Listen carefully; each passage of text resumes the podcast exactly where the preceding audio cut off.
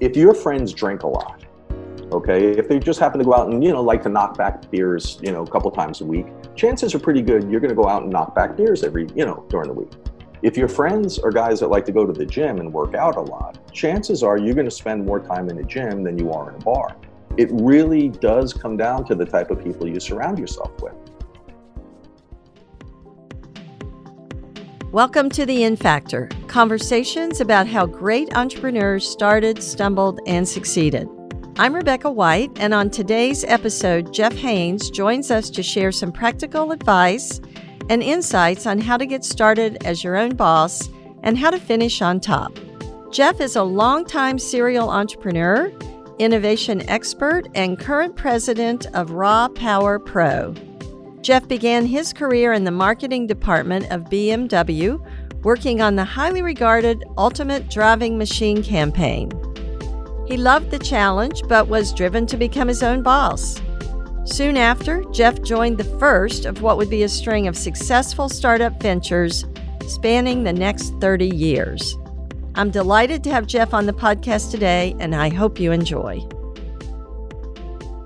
Well, Jeff, thank you for joining me here today on In Factor. I'm really excited to have a chance to talk to you. We've had a chance to chat before, yes. and I always love it. And so let me start by just kind of bringing everybody up to speed from building the first 100% digital production company in Palm Beach County to currently sitting as the president of Raw Power Pro, which produces the most rugged and efficient molar mobile solar panels today. I can't yeah. talk.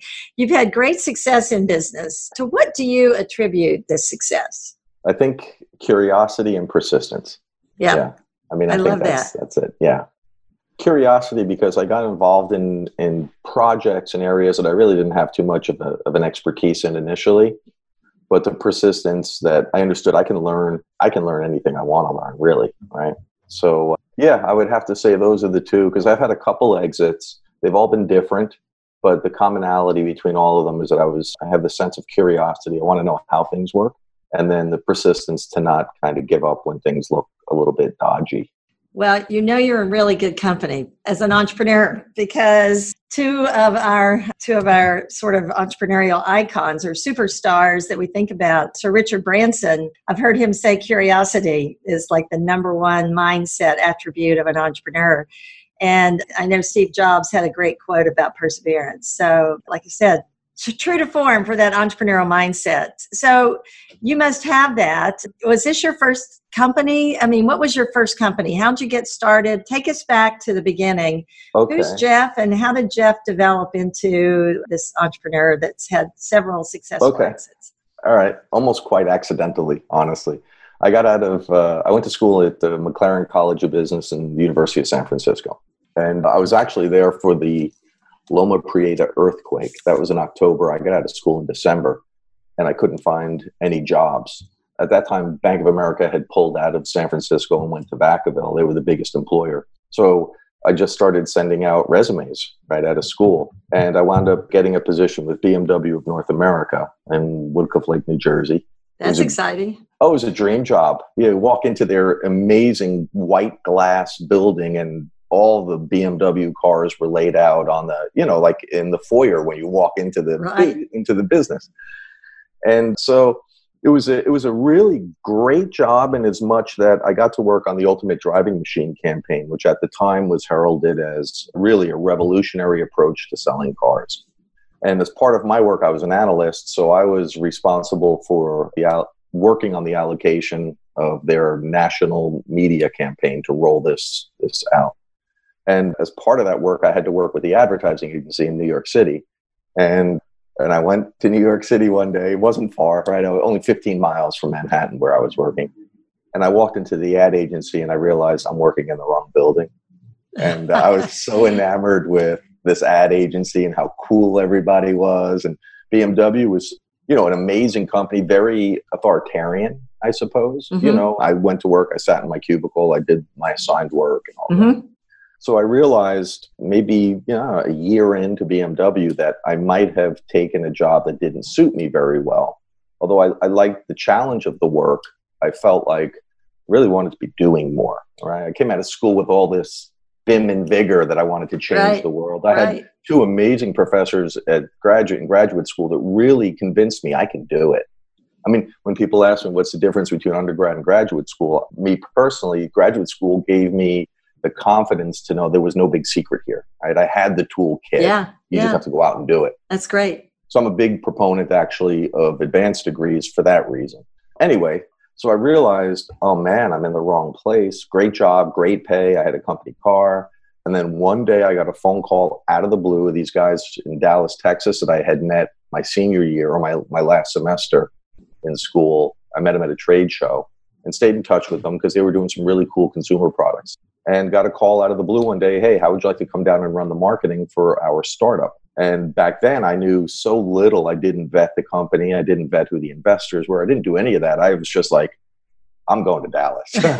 so two, I gave my notice. Two weeks later, I landed in Dallas and I started working in my first startup sometimes no. naivety is the best way right you know well you know i i had gone from the east coast to california and that was an amazing trip for me you know that that change i think i went to san francisco just at the right time because i i left new york i was in new york for the koch and dinkins administrations and new york was kind of a tough city back then mm-hmm. and san francisco had everything manhattan had on the third of a scale but it didn't have the crime it didn't have a lot of the issues that new york city had back then so i thought wow, this move to, to San Francisco was really good for me because it also it exposed me to, to culture that I didn't have in New York. The same ideology in San Francisco that allowed Harvey Milk and, and that contingent to basically live their lives the way they wanted to live them also allowed a guy like me to do what I wanted to do without recrimination, without uh, mm-hmm. uh, so it really it was a really good time in my personal development to go to San Francisco mm-hmm. because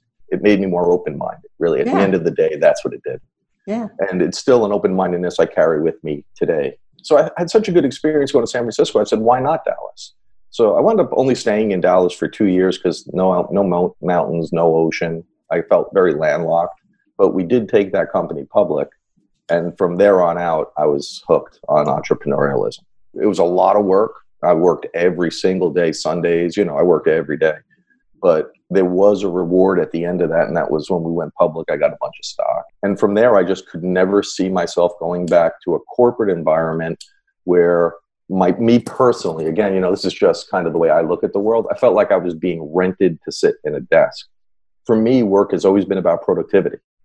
And on the few occasions where i kind of popped back into corporate i always kind of banged heads with some administrators because on a Friday afternoon, if we had gotten a ton of work done that week, I ran marketing departments. Uh-huh. I didn't see a problem letting people go home early on a on a Friday because I had them there six, seven o'clock at night during the week sometimes. So to me, I thought, hey, listen, that, that's kind of that would be kind of cool if my boss had said at three o'clock on a Friday, you know what, you guys worked your butts off, go home, enjoy the weekend. And I did it twice, and both times I got called into HR and I was lectured about how people have to be at work and it just didn't fit with how I view work. Work for me is about productivity. That's interesting. Yeah, I love that. So when you say work is about productivity, are you are, do you mean it's about getting things accomplished it doesn't matter how much time or yeah. or is it yeah okay and and how about the role of passion in your work and purpose does that also play an important role and yeah is, you know that's a great question because I never looked at it in those terms. But purpose, absolutely. Passion, I've had some companies that I wasn't very passionate about, but I was, I guess, gifted this work ethic from my parents that, you know, if you any do anything, anything you do, do it well, right? If you're going to do something, do it well. So that sense of accomplishment still drives me today in almost everything I do, not just work. It's in my personal relationships. It's in, I'm also a musician, so I play guitar and piano. So yeah, if you're going to do it, do it well. And what's amazing is even, I mean, I'm in my 50s and I still have this idea that I can be, let's say, a much better guitar player than I am right. today. and I know the only component there is time on task. Yeah. Really. I mean, I yeah. tell that, I say that to myself all the time. So yeah. So I would say accomplishment or purpose is, is more important to me than passion, at least where I am right now in, in the career choices. Yeah. Now, I've made that production company, the digital production company, was all passion, 100% passion. I did it because I just really, really after working with Ammirati and Puris in New York City, I just really wanted to like make commercials and be creative all the time. You know, there is something had... about that creativity process, isn't and there? I mean, you almost get a high from that. Yeah, it's it's I you know I kind of feel like my mom's an artist mm. and i'm not i'm not but i am creative in other ways and i i love that feeling like even with this podcast it's been such a trip for me because i love the whole you know creating and doing something new. And i'm a pianist and i'm the same as you. I you know i know i could be a concert pianist if i just put yeah. the hours in yeah it's just time on task right? Yeah, malcolm right. gladwell said that. Well, i'm trying to think what book it was from malcolm gladwell. It might have been tipping point. Yeah yeah. The 10000 uh, hours? 10000 hours yeah, yeah, yeah exactly. Thank you. I love all that. And i love i'm going to take you back just a little bit. You mentioned your graduate work which i appreciate. Mm-hmm. we have a at the at the University of Tampa, we have a Master's of Science in Entrepreneurship, and I I love your little pitch there for graduate work because for me it was it was the same. Graduate work was really kind of where things started to take shape for me. But I teach a class in our graduate program about ideation and and creative problem solving and recognizing opportunities. It's really a lot of fun. I love it. But one of the things I learned many years ago in teaching entrepreneurship was that the students who actually had a meaningful concept, a feasible concept that could have impact, seemed to learn more because they had something that they could really, you know, wrap their arms around and they could really get into. And and so I've always been kind of chasing this understanding of what is opportunity recognition and, and can we help people to learn to recognize opportunities I know that with practice, I've gotten better, and I think other people believe they get better at recognizing opportunities with practice. And, and I've heard you speak about innovation and your TED talk and the collision of intuition and knowledge. And I think there's something there. Was this what do you think about all that was you know was have you gotten have you got a formula let's say for recognizing opportunities have you do you feel like that that it's that combination of intuition and expertise that has kind of allowed you to recognize more entrepreneurs and yeah.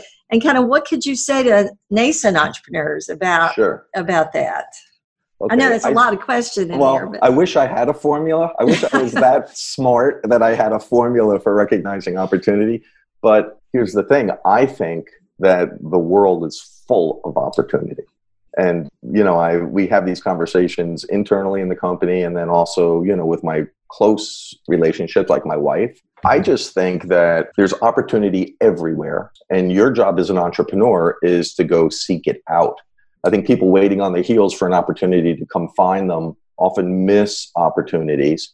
And, you know, not to say that every opportunity will be successful either, but I wish I had a formula that I could really rank where I thought good opportunity was. I will tell you, I'm a niche guy.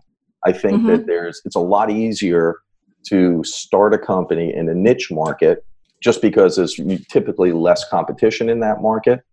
For me personally, I found that there's higher margins in niche markets also mm-hmm. because you know when you have you know what they say uh, you know sell to the classes feed them uh, feed the masses sell to the classes I, I got that wrong but so for me personally i always try to look at niche markets like the solar company that i have now i wasn't a solar guy i'm not an engineer i don't have an engineering background but i saw with some of the solar technology that there were applications for it that nobody was really mm-hmm. chasing at the time i'm sure people thought about it but nobody was really chasing it so, what I'm really good at is getting stuff up off the ground.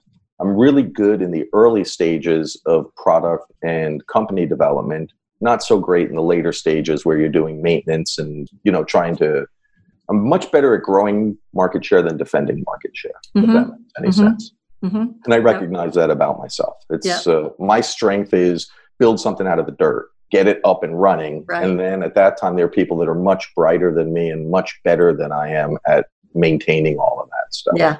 So, and I think that's a little bit of a curse. A lot of times you hear about entrepreneurs who can't get out of their own way mm-hmm. because they are like, it happened to Steve Jobs with Apple, right? The first time around. So, yeah, so in terms of opportunity, I think you can create your own opportunity anywhere. And if somebody sells, tells you different, I, they're not people who are opportunists. Right? But for you, you look to markets where there where you think there yeah. might, and so So a lot of, I bet you read a lot. I bet you pay attention yeah. to what's going on in the world a lot. And well, it comes back to my curiosity thing too. Right. You know, right. I was very curious about renewable energy. As just as a human on the planet, I was really curious about being a good environmental steward.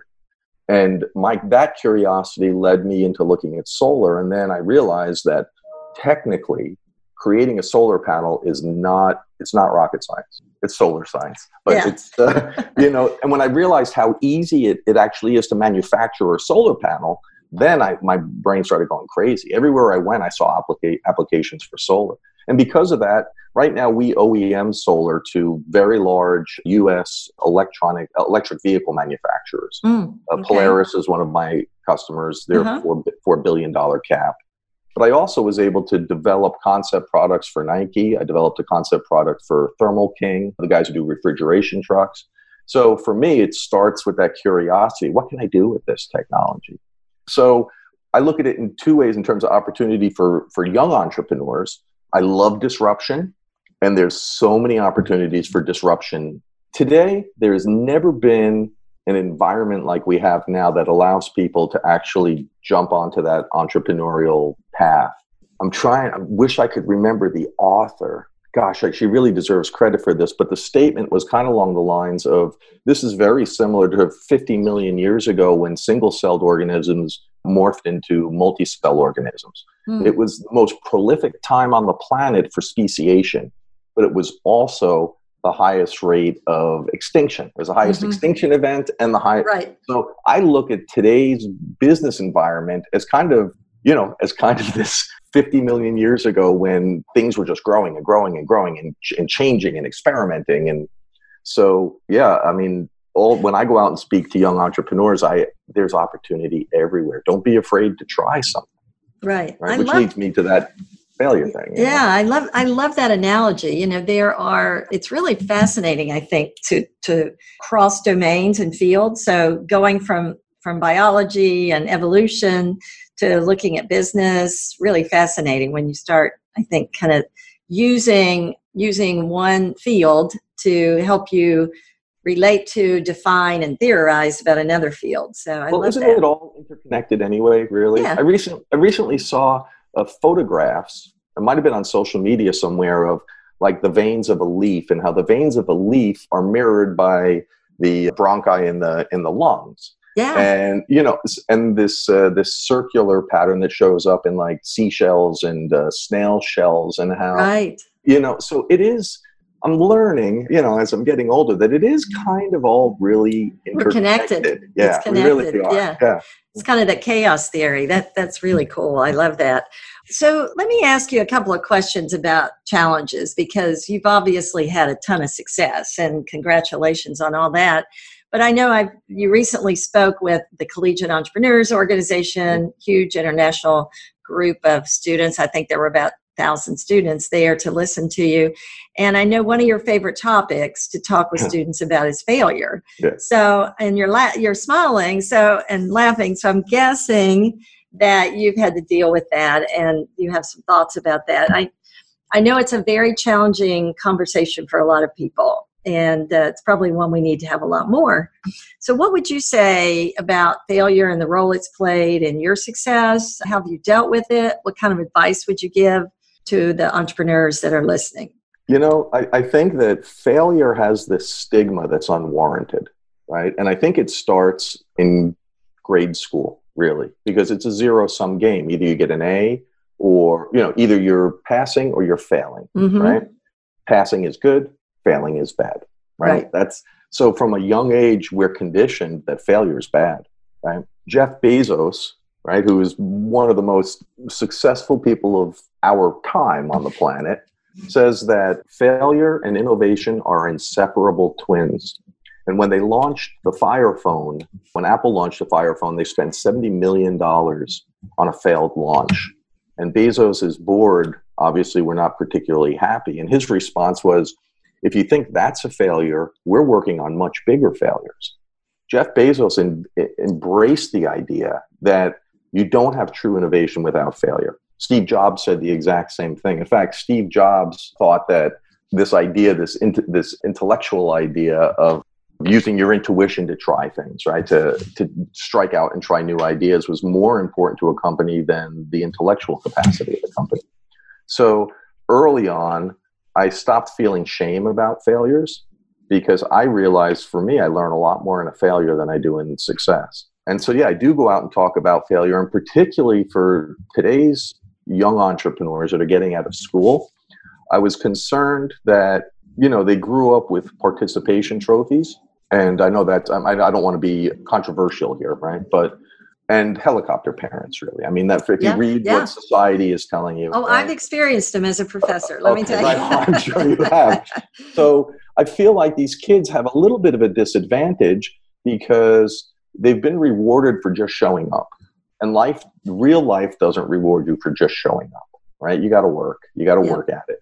But I also kind of saw this idea that they wanted to kind of mask over failure and they didn't want young kids to feel the pain of failure, right? By giving them participation trophies. So before I went to speak at CEO, and by the way, I've, I've never met a more impressive group of kids. I shouldn't even say kids, young adults. Then I had such I had an opportunity to chat with a lot of these. I still call them kids, but really impressive. It's the best of the best in the United States, in my opinion. And before I did the talk on failure, I had called a friend of mine. I think it's an associate of yours. I think you know him, Roland Kidwell from FAU. Yes, I know uh, Roland. The, yes. Really good guy, Roland. And I called him and I just wanted to bounce. I wanted to bring real value to, to CEO this year. Mm-hmm. And so I bounced my idea off of me. He's like, oh, Jeff. He goes, I, I don't know. He says, we don't really talk about failure in entrepreneurial programs. And I said, Roland, it's about time to do. So, yeah, I think that failure is awesome you know, of course, if you have investor money, that's always something that's, you know, a little bit challenging. But I embrace failure. I don't think that you get very far without it. I still fail today. I've spent three years on an on a patent that we did not receive in April of this year of 2019. And you know, it hurts, it stings. It's okay to be discouraged. It's just not as an entrepreneur, just don't stay discouraged. Mm-hmm. So I have my days where three in the afternoon, it's just, oh geez, you know, time to walk but, away and take a break yeah sometimes sometimes you have to walk it off but i just see these young young adults are so paralyzed by the idea of failing yeah and if they understood how much value they'll get out of failure i think they would embrace it more. So i tell them fail fast right? Be- bezos when they launched amazon they failed at the first two attempts at amazon marketplace. I think they had amazon auctions and they one other company. But in, he failed in six months on the first try. They did all the programming in three months and then ran it for three months, could get no traction, shut it down, started the second one. That failed. And those two eventually morphed into Amazon Marketplace, one of the biggest companies and most successful companies in the right. world. Right. So, you know, I hate to use Bezos as an example all the time, but he's one of these guys that's a real, true entrepreneur. He's not afraid to take risk, and he understands that failure is a necessary step in becoming successful. Yeah. So I think it's really important for these young entrepreneurs. Nobody nobody goes on social media and talks about their failures, right? Right. What we so, uh, see, yeah. That well, first of all, I want to thank you for that because I 100% agree with you. I had I had an experience in my own teaching that really changed me in terms of understanding the importance of this. I was talking in the first class in the in the MS pro, Master of Science program with a it was the entering class about the role of failure and i said failure's is a good thing you know it's never fun but it will help you succeed fail fast get it over with learn quickly and i actually had a student that was so angered by the conversation that he dropped out of the program wow and it really i've never had a student walk out of my class and drop out of an academic program but that conversation was so hard for him. And ever since that time, it's been a couple of years since that happened. I've been really concerned about resilience and ability to fail to to accept this failure. And i see a lot of students and some of it's cultural. We have a lot of international students and it can be worse in other cultures believe sure. it or not. But i do see a lot of a lot of pain that these kids go through and and a sort of a lack of the ability to bounce back from failure. And i think that we have an important job, those of us who are our age, in sort of helping that. And I really appreciate what you've said. And one of the things I learned in this conversation just now is the role that education has played in the way that we think of failure, passing versus failing. And, you know, I think we need to just at least think about that. You know, I'm, I do not know what I'm, the answer is, but that's a really interesting thought. We've taught these kids from kindergarten that, or from first grade anyway, that failure is pretty devastating. You know, it's it's a lot. I just want to. Okay, well, two points actually. One, when I was when I was in high school, I had algebra one, and I did not do well on it. I wound up going to summer school that year to redo algebra one, and I convinced myself that I wasn't good at math. And that followed me all the way through to graduate yeah. school calculus, where I was, I still, maybe 10 years ago, had nightmares about not graduating college because I failed my yeah. calculus exam. Yeah. It's craziness. It's it crazy. Is. But I also realized at some point later, in my late 30s, maybe, I decided who says I'm not good at math? I used to literally, if we were out to dinner when I was in my early 30s, I would use my count on my fingers under the table when I was calculating a tip. And I realized I'm so clever in, in other things. What is it about math that that I have a difficult time with? And it was all that I just convinced myself. My high school teacher probably told me you're not very good at this stuff. Mm-hmm, I internalized right. it. And then I spent the next 20 years of my life thinking I'm no good at math. And when in fact today I can actually calculate tips in my mind, you know. but the, it's like anything else. The more you do it, the more confident you become. Sure. But this failure thing, it made me think of the availability heuristic, right? It's it's why people think that they won't go in the ocean for fear of being bitten by a shark, but they have no problem going on picnics. When in reality, the facts tell you that only about five people a year are actually attacked and uh, seriously hurt or killed by shark attacks. Most of them in New Smyrna, right up, right. up the coast from where I am. But five times as many people die from reactions to ant bites. But the availability heuristic is that oh, a shark shark attack is emotionally right. charged. It's I think a lot of failure is that way also. That it's if you think you failed the first time, well, I'm afraid to try again because I don't want to fail right. again, right? right. But I, and I also talk to these young adults. Well, you've experienced it in dating right? You didn't marry the first person you dated. So you've broken up with people, you've had some relationships that have gone well, some that haven't gone well. So that doesn't stop you from dating again. So why is it that failure in business should make you think I can't do this and I should run back to a, a safe haven corporate environment? You know, it's very it's it's just amazing how we process information like mm-hmm. that. But the shark versus ant thing, I found really, really interesting. Yeah, so, it, it is interesting. And, and the power of people in our lives to tell us that we're good or bad at certain things. And I think as an educator, it's really important to keep that in mind because I had the opposite situation. I had a math teacher that told me I was really good at math. And I've, and I've always been, I've been great at math. Now, languages, I struggle with that because I didn't do so well in that but That's I, interesting. I think educators can make a difference. You know, we may have a, certain talents to things, but this is a really meaningful conversation, I think, and some something we need to talk about more. So I yeah, I think it, you know it's a it's a hard boat to turn. It is. Right? But I think if there's more people like you and maybe myself who has the opportunity to, to talk to kids about it, and and when I spoke at CEO, I shared my own failures right? And I think that's powerful also because these young adults, they need to know that you're sincere, genuine. These kids can read right through the BS, you mm-hmm. know? So I think I think the more we talk about it, and, and there's there's guys like Gary Vee that are out there talking about it. It's not like I'm a lone voice. I mean, Wayne Gretzky said you miss 100% of the shots you never take. Michael Jordan's been pretty. He's shared a lot of, of, of his failures one of the greatest to ever play the game. I, I, don't really like using sports analogies in the academic setting because I think there's enough academic environments that we can mm-hmm. uh, examples we could use. But yeah, I find that all really really interesting. But I, you know, I think one of the things that that you said that that's really critical is that we have to be vulnerable and share that we failed because it's real easy to look at people that have succeeded and sort of see the success. Mm-hmm. But when when you can be vulnerable with somebody and say you know i was in your shoes and here's what happened to me here's how i managed it and look at what i've been able to do with it and you can do the same.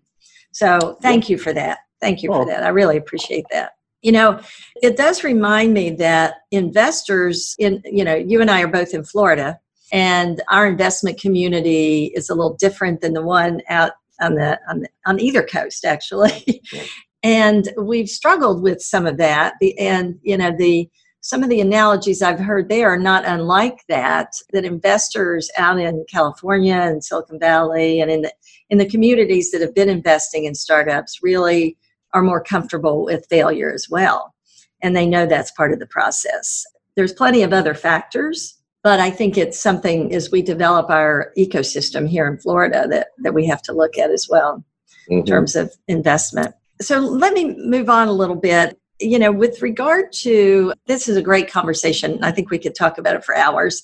With regard to getting things done, you have you give a lot. You've started a bunch of businesses, you're very generous with your time. You speak with groups, you I know you go out on on social media and say, "Hey, I'm here to help," and you follow up on that, which is actually very special and, and that shocked me that you, that you found that. Actually. Yeah, yeah. You, you, you, referenced it last time we talked, and I missed it until like kind of yeah, yeah, well. yeah. And and you basically have gone out and said, "Look, I'm here. Whatever you need, let me know." How do you? First of all, that's amazing to give back. So thank you for that. And and how does that play a role in everything that you do? And how do you manage to do it all? How do you manage to to run your company you know seek out these opportunities take time to speak take time to be on my podcast multiple times? And just you know do you have any systems rituals? You know what what gets you through that? How do you manage all that? Yeah. Well well first i think we all need help everybody needs help. Even somebody in in your position which absolutely you know, i'm familiar with your background too. I mean tampa the city of tampa is very fortunate to have somebody like you in the position that you're doing now. You. i actually went back and read the ceo bios so i was very impressed. But everybody needs help and so few people are willing to ask for it. So that social media thing i was just putting it out there. Maybe i know a contact that can help you I wasn't offering to write business plans. And I think I even said in that post, you know, I'm not interested in investing in your startup or I don't know new math, right? So, but if I can help you, if, if, if I know somebody at Polaris and you have a product idea, it doesn't hurt me at all to call my contact at Polaris and say, hey, can I introduce you to this person? Because the truth is, we live in a country where who you know still matters, unfortunately, mm-hmm. right? It's still very important. And I've built my career on relationships. I'm a relationship builder. So, you know, if somebody needs help with something, I'm always happy to help them because a perfect example, we started the Amber Watch Foundation. We did abduction prevention programs mm. for kids in the mm-hmm. early t- 2004 to 2010, I think that. And I was invited into that startup because I met a guy in the golf industry five years prior to that the guy had actually and it wasn't even the best conversation. They were using some statistics that my company had put together and weren't sourcing us. So i kind of had a little you know little meeting with the guy that mm-hmm. what he's mm-hmm. doing isn't really that appropriate and just source me give me give us the credit. Well a couple years later this guy calls me and says hey i want to do this. Would you have any interest in taking a look at our marketing programs? So i wound up working with that company for you know six seven years i think. Yeah six years. And it came out of the blue only because we had a relationship. Right. So life is going to throw stuff at you down the road that you have no comprehension today this person that you met at Publix or you know wherever you are because I talk to people you never know so so yeah I think that by putting myself out there I get it back tenfold but I don't put it out there to get back I just put it out because it's easy for me to help somebody if they really need help and out of that social media post, one person who has a cosmetic company that I knew back in grammar school reached out to me. Wow. And, and I'm hoping I can help her. She's trying to structure an ask, right, for money for, uh, for startup. So, and I've done enough of it that I can tell her, don't do this, don't do that. This was my experience. I'm doing nothing more than just sharing my experiences with people. So I think that's easy to do. And I, and I've had help along the way. So let's be honest, you know, no man's an island, right? right. So, so I'm happy to do that stuff. In terms of how I find time for it, my perception of work time is very different than a lot of people. First of all, when I I think it's really really important to be efficient and focused when you have to be efficient and focused. And that's a lot of the, a lot of the challenges distractions all the time. And even in the corporate world, you know, water coolers and stuff like that, you know. So for me as an entrepreneur, there's a time to just shut everybody out, focus on the task at hand and get this thing done and then there's a time to play a little bit for me, my work life and my personal life intermingle. I don't have this delineation. When I worked for BMW, I lived for the weekend. I don't live for weekends mm-hmm. anymore because because I do a bunch of different stuff. I try to like I know I'm not very good at the paperwork side of stuff, right? So at nine o'clock in the morning, I'm working on the paperwork stuff. It's dry, it's very linear. So that stuff I kind of tackle in the morning. So in terms of you know habits, I try to do the what I call the ugly work early. Yeah. I would have made a horrible accountant. I would have gone crazy. and I leave the creative stuff to later in the day because I know myself and I'm much more creative in the afternoon than I am in the morning. But you also have to have this sense of discipline that if you have to get something done, I frequently, frequently will work till midnight, one o'clock in the morning, because I just have this sense that it's time to get this done. Let's get this done. Yeah. But also, I have the you know the ability that if I get up at six and I'm feeling kind of tired, I'll sleep an extra half hour and I don't feel guilty about it. I don't beat myself up over it. So right. so what I've done is just kind of crafted this it's all work, it's all my personal life. And Sundays are the days that I block out. My wife and I have Sundays together every Sunday. No no that's our full day together. And then Saturdays I work most Saturdays honestly. My wife works on Saturdays. And I think I told you earlier I was really lucky that my wife has an amazing work ethic. She came from communist Romania. She mm-hmm. was grew up under Ceausescu's rule, and she sees the opportunity that America offers people, and she's a person to take advantage of it. And then when I was at university, my girlfriend for three years in university was on scholarship, and studying was really important to her. And so I just adapted her habits. So I think one of the keys too is surrounding yourself with people that have better habits than you do. Because right, that's great. I'm trying to think where I, I read this. I'm not sure if it was a Tony Robbins thing, but if your friends drink a lot, okay, if they just happen to go out and you know like to knock back beers, you know, a couple times a week, chances are pretty good you're going to go out and knock back beers every you know during the week. If your friends are guys that like to go to the gym and work out a lot, chances are you're going to spend more time in a gym than you are in a bar it really does come down to the type of people you surround yourself with. Yeah. Right? yeah. So, and I see it over and over and over again. If you want to, if you want to do better at something, surround yourself with people that are better at it than you are. I mean, that's my that's best. My best friend in high school, her mom used to say, "Show me your friends, and I'll know who you are." And, and we hated that statement when we were young, but it's so true. Well, I think it's, it's I funny. Grow, growing up, my dad, my dad was an MP in the army, very tough guy. You know, never spoke back to me, never talked back to my parents. You know, but I had one particular friend with long hair. He wore leather vests and stuff. My dad did not want me spending any time with this kid. Well, today he's still one of my best friends in the world. He yeah. wound up being a police officer, of course. But he was just—he's just a good guy. And what I take from my friend Tommy is this ability to be kind to people, right? Yeah. Which something yeah. my dad couldn't recognize in Tom, right? Right. He didn't so, see that. Yeah. So you know, our career paths are completely different, but yeah, I'm a better person for having my friend Tom in my life for 45 years or oh yeah yeah and it's not it, you're right it's not always about career choice or or you know social life there's there's very special things in, in a lot of people that we take and become a part of who we are. So that that's great. So, so I think for an entrepreneur, one of your advantages is you can craft your own time schedules. Yeah, you really can be available during business. Hours. So you can hours. listen to yourself and kind of know when yeah. you work best, and so that's yeah, that's know great. Yeah. My uh, my web guy in Miami drives me crazy because I'll call him at two in the afternoon and he's on his way into the gym. And you know, at first I'm like, "What are you doing? It's two in the afternoon." But I have to remind myself that's what he wants to do. That's He's his probably workout time. Good, yeah. yeah. it's his workout time. So yeah. be who you're going to be, and you yeah. know, be the best you you can be. Right? Yeah. Kind of, yeah. It kind of goes back to understand knowing yourself for sure. So this has been great conversation. I think you and I could continue talking for a long time, but to bring this kind of to closure, I like to ask if there was one piece of advice that you could leave with our listeners about this whole entrepreneurial journey thing what would it be? I know that's tough. One one piece of advice.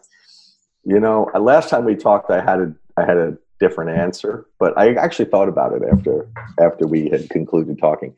I just can't get past this comparison thing. You know, don't compare yourself to other people, especially with social media and influencers and all these people that just have amazing lives and they're broadcasting from Bali and you know the laptop life and all that. We joke in my social circle, it's not Facebook, it's we call it the highlight reel, right? Because right, right. people are only putting up their best moments on these. So I think for these young entrepreneurs, don't compare yourself to other people. People's lives are complex in ways that you can't even imagine, but the comparison never does you any good, right? And oftentimes it leaves you feeling a little bit lesser than. So yeah, I think the the one message, if I could really bang it into everybody's head, is, and it's very difficult to do. You know, yeah. I catch myself sometimes as a you know as an entrepreneur, as an adult. You know, oh, I wish I was Tim Ferriss. You know, I wish I had Tim Ferriss's life. You know, four day right. work week kind of thing. But yeah, that would be my strongest one. Is try to get past this comparison thing. It, it's it happens on a quiet level inside your brain. It's you know you're not actively thinking, "Oh, I wish I was Tim Ferriss," right? But it's that little voice in there, and if you can catch it and stop it, the comparison because everyone's different. Everyone's path is different. If I had compared myself to kids when I was in my you know late twenties who had already bought their first house or were driving really fancy cars, and I'm struggling in startups, I would have I would have probably made decisions to satisfy that angst Whereas now I'm so glad I didn't. I mean, I just love the life I created for myself. Right. So, and I wouldn't have done that if I kept comparing myself, even to my best friends who were making more money than I was in my 20s or, you know, so yeah, that's the one. I think that's the biggest one. You know, I love I love this, Geoff, because I think our whole conversation has kind of, if I bring it full circle, it's you know everything we've talked about. It's like know yourself, be true to who you are, you know don't you can't worry about all the noise and everything else going on around you and yeah wow and that's really that. good i don't love how you just did that yeah. you just took everything and compressed well yeah that's that's why you know that's why you're one of the leading authorities in entrepreneurialism in the state oh, of florida well so. you're really kind you know. but but this has been really great and i think there's a whole lot that our listeners are going to take from it thank you for your time yeah. and your generosity where can our listeners find you or connect with you if they'd like to do that? Best place to find me is really on LinkedIn, and it's uh, Geoff Haynes, G E O F F H A Y N is a Nancy, E S. And then from LinkedIn, you can see my company website. So, you know, I do go out and speak a lot. I have a separate site for speaking, but yeah, and I encourage them. After the CEO discussion, I had 55 requests from these young entrepreneurs on LinkedIn, which was amazing to me. It far exceeded what I, you know, I thought I was going to speak and leave, you know. So yeah, find me on LinkedIn. And again, I'm always here to help. If I can't help, I, I'll tell you. I, I this is just not in my wheelhouse. But if I could help and introduce you to somebody, why wouldn't that, why wouldn't we all do that? Right? Yeah, yeah. That's what I think. And it's all There's enough you. success for everybody out there. Right. right. That's it's right. Not a finite pie. So That's right. Yeah. Doctor, thank you so much. I really appreciate you giving me the opportunity to chat with you again. Thank you.